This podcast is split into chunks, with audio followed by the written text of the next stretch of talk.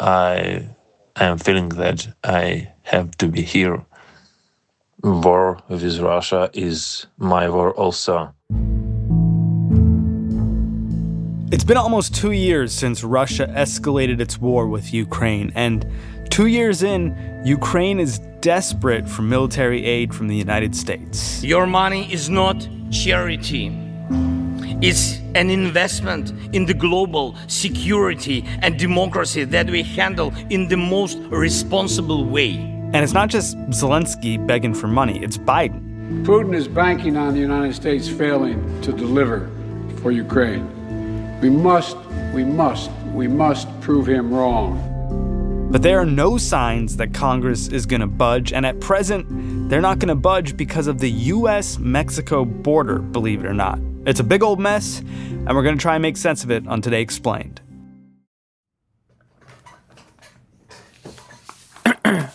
okay. Mint, mint, mint. Okay. You wouldn't pay $15 for a cold brew, and you never spend $250 to see a movie. So why are you paying so much for your cell phone plan? Mint Mobile offers premium wireless plans for $15 a month. That's Hey, Jimmy, honey, do you want pasta? Hey, Mom, I'm recording right now.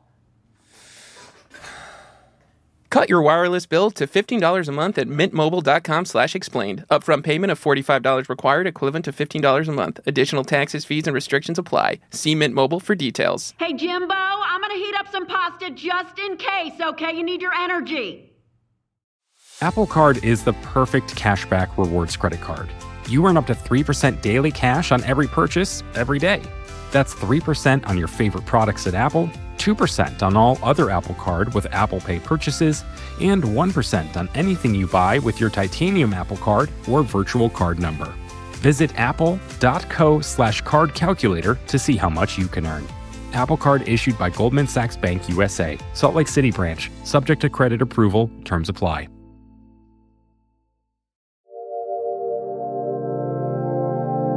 This is Today Explained. I was ready to go to the to the army because uh, I have to do it. Uh, We got in touch with a Ukrainian soldier on the eastern front of this war this week. He wanted to remain anonymous to protect his safety if he were to get captured, but we verified his identity. Every day we uh, laugh on each other different jokes you know. It's also because without jokes it's so it's not so good uh, without jokes it's so like gray day dark day you know. And a lot of brother in arms our brother in arms uh, were killed also. And uh, civilian peoples were killed but we need to support each other and jokes it's good way uh, good way, maybe coffee, maybe some sandwiches, maybe something sweet, also support our blood and our soul. And we have to have this optimism, I mean, inside of us to uh, to do to do our tasks. And I try, I talk to myself that okay, I have to be in good condition and my brain have to be cold and my heart have to be warm oh, hot hot heart you know. It's so difficult because now we uh, don't have enough enough weapons enough uh, uh, needed things you know. Mm, to uh, save our city, to save our people, uh, like air defense, you know, uh, like uh, armed machines, also like artillery uh, things and other. So mm, we have we have optimism inside of us, you know, but we need more, more, more uh, military things to cope with uh, this uh, Russian army. We wanted to hear what this war looks like as it approaches its two year anniversary, so we got in touch with Luke Harding at The Guardian, who spends a lot of time on the ground in Ukraine. The, the situation on the ground is the Russians are slowly but surely moving forward. Now, last year, 2023, there were high hopes that the Ukrainians might be able to take back more territory, particularly in the south with a summer counteroffensive. Ukraine is finally on the march. Spring has become summer, and defensive operations switched to offensive ones. Slow, slow, slow. I was there when it started, and, and basically they ran into massive, entrenched Russian fortifications, minefields, air defense and so on. And, and that didn't work. And really, I, I would say since kind of late autumn and winter, the, the, Russians have been pushing, pushing, pushing with, with a series of assaults um, across the front line, which, which, by the way, is, is more than 600 miles long, but particularly in the east. So the whole idea is an attempt to cut off the land bridge between uh, Russian-held territory uh, and the Russian-held Crimean Peninsula. Uh, been...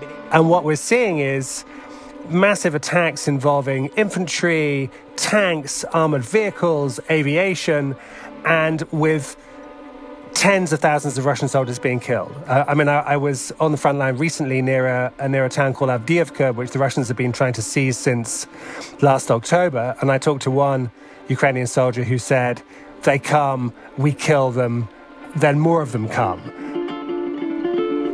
Close up, you see trenches, there are booms from outgoing artillery, whistles from, from incoming projectiles, there is mud, uh, rats, now frost. It's very cold in Ukraine with, with glassy looking trees and treacherous conditions everywhere in these kind of bare frozen fields, but with the addition of drones. So it's this mashup between First World War, early 20th century, and 21st War, where both sides have got complete reconnaissance of the battlefield, and it, it's impossible to do anything but by stealth or by surprise. Um, and y- you would have thought that these sort of tactics, where, where hundreds of Russian soldiers die every day, um, that they would they would change up, but but they're not. And the, the, the sort of Putin strategy is to overwhelm Ukraine, to smother Ukraine, to use Russia's superior volumes of everything, whether it whether it's artillery or ballistic missiles or warplanes, uh, and to grind out some kind of victory.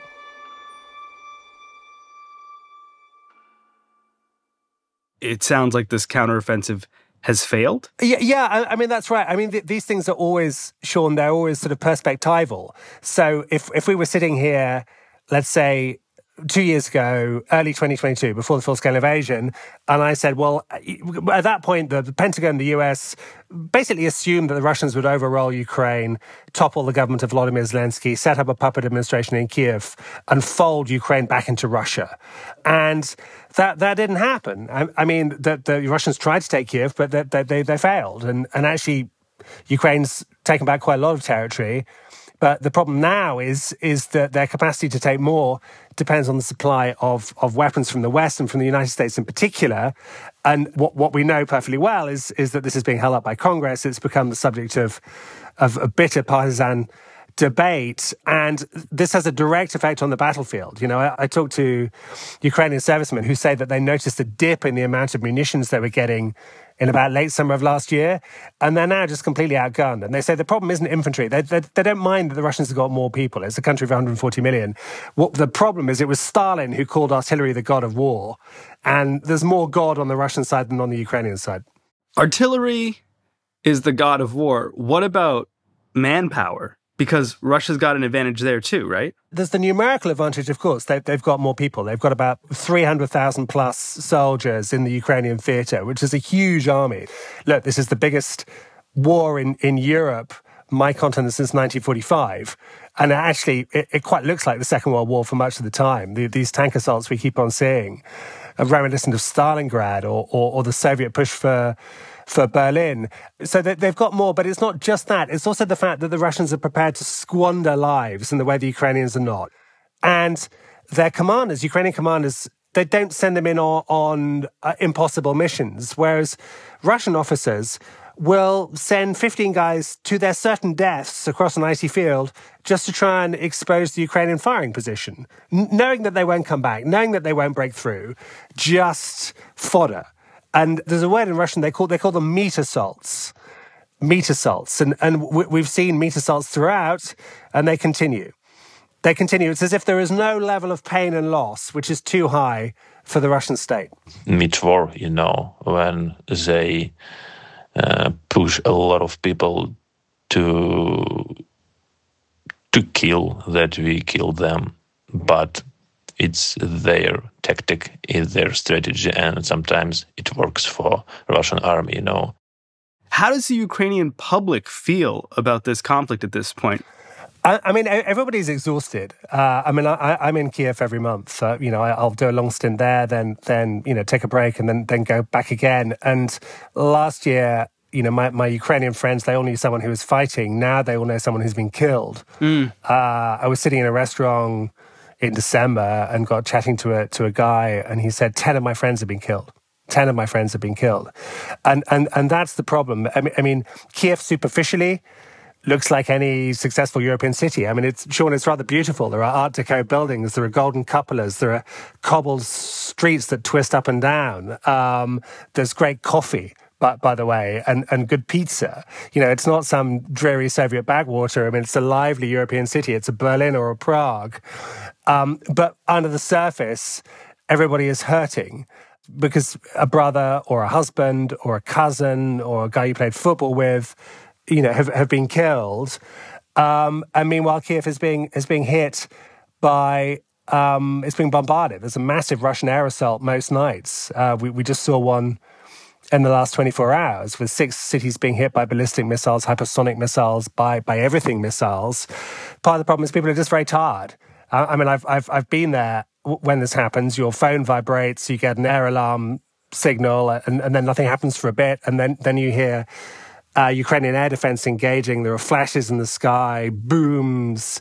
It, it's all very apocalyptic. And then when finally you get the all clear at about four, four thirty in the morning, you're so wired, you're, you're you're buzzing, you can't sleep because how, how can you sleep after that? Your your body just won't switch off, and and then and then repeat, repeat, repeat. But there, there is a degree of bewilderment along the lines of what, what happened to the party of Ronald Reagan, right? Right, the party that in the 1980s faced down the mighty Soviet empire and basically, you could argue, won the Cold War. I urge you to beware the temptation of pride, the temptation of blithely uh, declaring yourselves above it all, and label both sides equally at fault to ignore the facts of history and the aggressive impulses of an evil empire, to simply call the arms race a giant misunderstanding, and thereby remove yourself from the struggle between right and wrong and good and evil. Is now seems to think that Putin is a good guy when it's clear to everybody, pretty much everyone of sane mind, that, that he is a murderous psychopath whose armies plunder, rape, destroy, kill, enslave, abduct children, actually and take them back to Russia to be made into good Russians. The, the Kremlin wants to basically exhaust the Ukrainian civilian population, to kill them where it can, to destroy energy infrastructure, to make people freeze and, and immiserate them, uh, to basically break Ukrainian will. And Putin thinks he's got time on his side. And meanwhile, he's looking eagerly to, to the US, to possible political developments there, uh, which he thinks could well turn out to be favorable to him.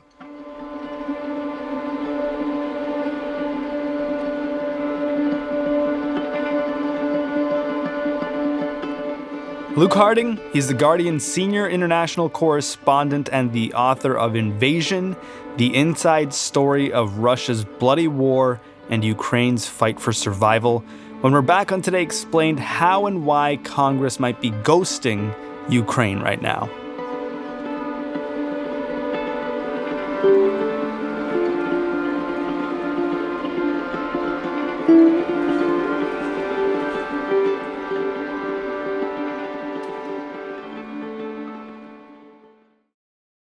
Support for this episode comes from Mint Mobile.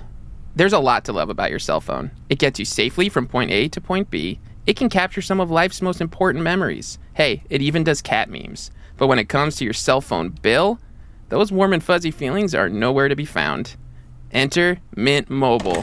Enter mom. Knock, knock, knock, knock, knock. Honey, Jimbo, I'm coming in. Mom, you can't keep barging into my recording studio like this. Honey, recording studio. You mean your bedroom? Oh, Oh, it is a mess in here. Uh, time for a vacuum. Just quick, quick vacuum. Hey, can you just give me 10 minutes to finish this? What are you doing in here? What is a Mint Mobile? They do cell phone plans for $15 a month. Huh, well, that's too good to be true. I know a scam when I see one, honey. No, it's not a scam. Look here. Plans come with unlimited talk and text. And high speed data delivered on the nation's largest 5G network. Oh, oh, that's something. Then I'd have to get a new phone, though, and put all my numbers in there. Uh, that's too much work. Forget it. No, Mom, you can keep your phone and all your contacts with any Mint Mobile plan. It's really easy. Huh. Same number? Yeah, same number. Okay, so I'm just gonna finish this ad Oh. now. Pretend I'm not even here. Not even here. You're standing between me and the computer. Oh, I'm sorry. I'm sorry. Cut your wireless bill to 15 bucks a month at mintmobile.com slash explained. Upfront payment of $45 required, equivalent to $15 a month. Additional taxes, fees, and restrictions apply. See Mint Mobile for details. Mom, the vacuum! The vacuum! You never call. That's because I live here, Mom. Hmm. Apple Card is the perfect cashback rewards credit card. You earn up to 3% daily cash on every purchase every day. That's 3% on your favorite products at Apple, 2% on all other Apple Card with Apple Pay purchases, and 1% on anything you buy with your titanium Apple Card or virtual card number. Visit apple.co slash card calculator to see how much you can earn. Apple Card issued by Goldman Sachs Bank USA, Salt Lake City branch, subject to credit approval, terms apply. Support for Today Explained comes from Quince. It's spring, which means it's time to shed that enormous puffer jacket and don some more sunshine appropriate attire. In that case, you may want to check out Quince. Quince offers springtime pieces like 100% organic cotton gauze, tiered maxi dresses, and 100% European linen blazers. I really want to currently Google organic cotton gauze tiered maxi dresses. In the meantime, here's here's Claire White from from our business team here at Vox. Everything I've received is incredibly comfortable and the quality was really surprising. After now receiving this first batch, I feel like I can trust that the quality is going to be good across the board. I googled the dresses. There's there's all kinds. I've seen those dresses. You can indulge in affordable luxury by going to quince.com/explain for free shipping on your order and 365-day returns. That's q-u-i-n-c-e dot com slash explain to get free shipping and 365-day returns. Quince.com slash explained. Ukraine, Ukraine explained. It's Ukraine explained. My name is Andrew Desiderio. I'm a senior congressional reporter for Punchbowl News. And you know a little bit about this funding battle for the Ukraine war in Congress? Uh, a little bit, yeah. I've, it's been my whole life for the past few months.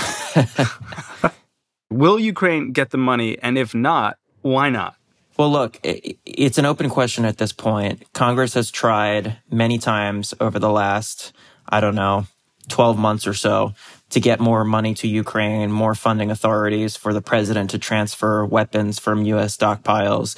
And at least three times they have failed to do so. And what's basically happened is each time they have been thwarted by the House Republicans. But right now, the big sort of hang up is that Republicans are demanding that any future aid for Ukraine be attached to legislation that imposes policy changes for the US Mexico border, which members of both parties agree is a problem that should be addressed for sure.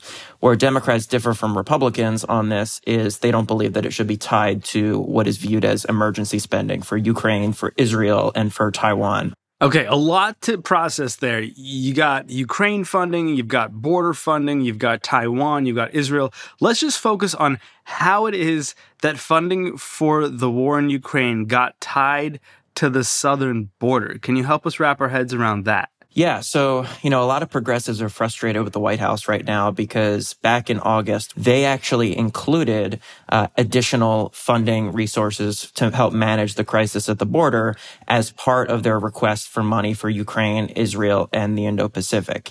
And the thinking at the time was that this would be a way to sort of sweeten the deal for Republicans. It ended up backfiring and doing the exact opposite. Republicans saw that the White House asked for it and said, well, you're asking for for it, so let's negotiate. Mm. And what they did was they made a series of demands surrounding border security, policy changes, restrictions on the ability to seek asylum, uh, restrictions on the ability of the administration to parole migrants who are processed into the United States from the southern border. We delivered uh, common sense legislation that will secure our border, but it's been sitting on Chuck Schumer's desk for seven months. House Resolution 2 was our, our bill, and the time to act on it is yesterday. And that is the standoff we're currently in right now because this is really the third rail of American politics. And the thinking is if you're tying Ukraine aid to one of the most uh, contentious, difficult issues Congress has ever had to address, then that doesn't fare well for Ukraine aid. And that has unfortunately borne out to be true.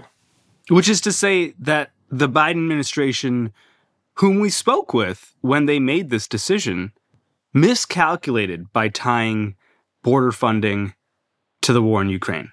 That is what a lot of progressives think. They think it gave Republicans an opening to demand these border policy changes as part of this supplemental funding request because, well, in their view, the White House put it on the table. So we're going to negotiate around that, right? So, you know, you have Democrats and the White House kind of throwing shade at Republicans for tying these two issues together. Extreme Republicans are playing chicken with our national security holding Ukraine's funding hostage to their extreme partisan border policies. But then Republicans are coming back at them and saying, whoa, whoa, whoa, we didn't tie them together. You tied them together. And they're technically correct when they say that. Putting all the politics aside and, and you know, the gamesmanship, what do Republicans actually think about this war in Ukraine? Are there Republicans who wouldn't support it even if it hadn't been tied to border funding? That's exactly the case. So you have Republicans like Mitch McConnell, who are the more traditional neoconservative, hawkish Republicans who are going to support Ukraine no matter what. They're going to be tied to the hip with Democrats, with President Biden on that issue, as they have been. Continuing our support for Ukraine is morally right, but it's not only that. It's also a direct investment in cold, hard American interests.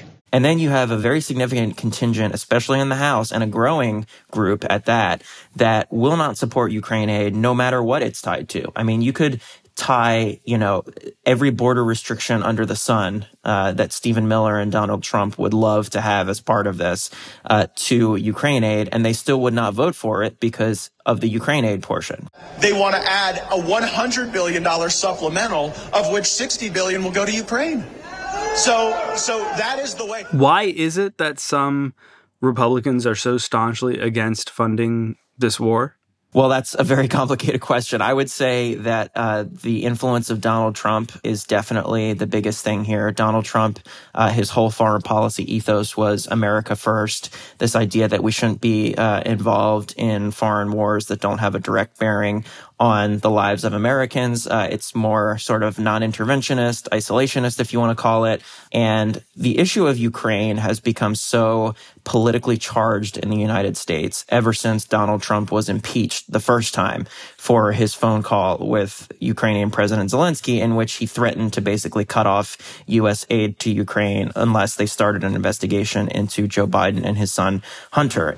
The White House has just released a transcript of President Trump's July 25th phone call with Ukraine's president. So after that exchange about U.S. help to Ukraine, Trump then says, I would like you to do us a favor. A whistleblower report related to that phone call led House Speaker Nancy Pelosi to open a formal impeachment inquiry. And at the time, that got a lot of Republicans angry at the idea that, oh, Donald Trump is being targeted for this stuff, right? And it made Ukraine a political issue and an issue that their, the Republican base in particular latched onto and said, hey, well, look at all this corruption in Ukraine. Donald Trump was right to do this.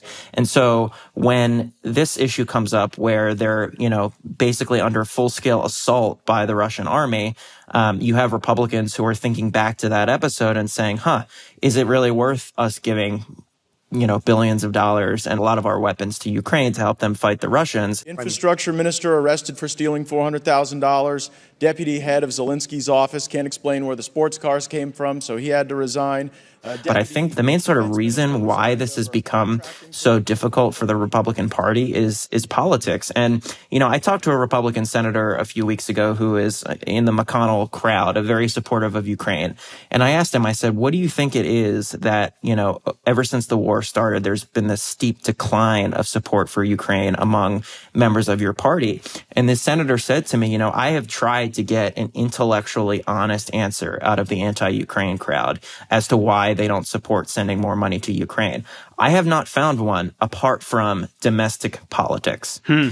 And that is really what it boils down to is that Ukraine has become almost a domestic political issue in the United States, uh, especially for people who are aligned with Donald Trump and people who have been the staunchest apologists for him, really, uh, ever since his, he, he first came into office. Which is to say, in what is it, 10 months, 11 months, when there is an election, if Joe Biden loses to the former president, that might be the end of Ukraine funding forever.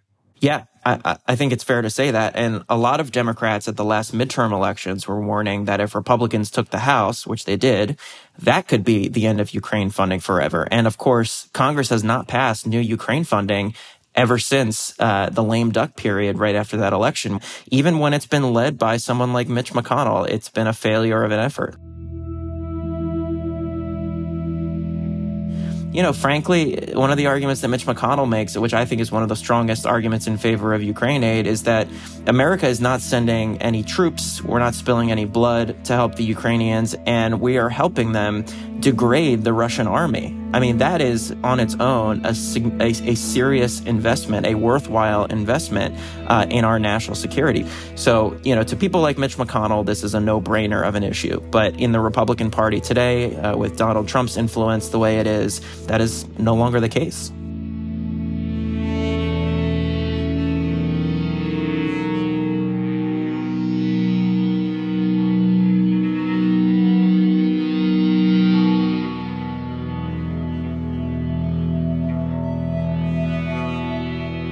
Andrew Desiderio reports on Congress for Punchbowl. Find his work at punchbowl.news. Our program today was produced by Victoria Chamberlin and Isabel Angell. We were edited by Amina Al Sadi, fact checked by Laura Bullard, and mixed by Patrick Boyd. It's Today Explained.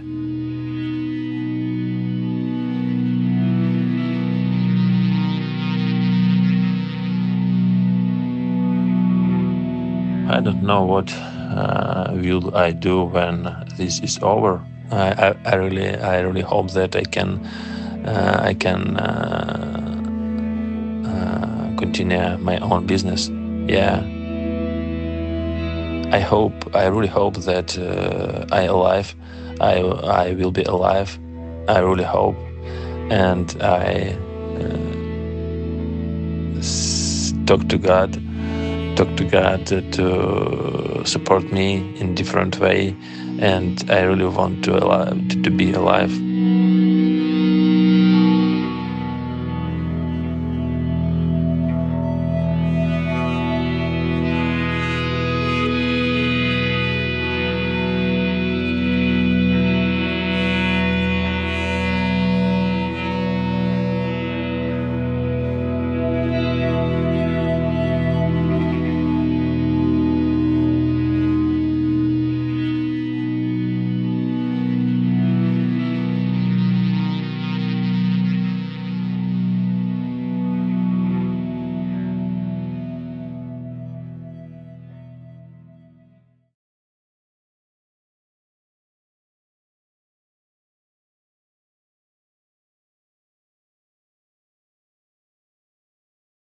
Okay, let's see here. I think this plugs in here, and we'll just, whatever, we'll just, okay, record. Okay.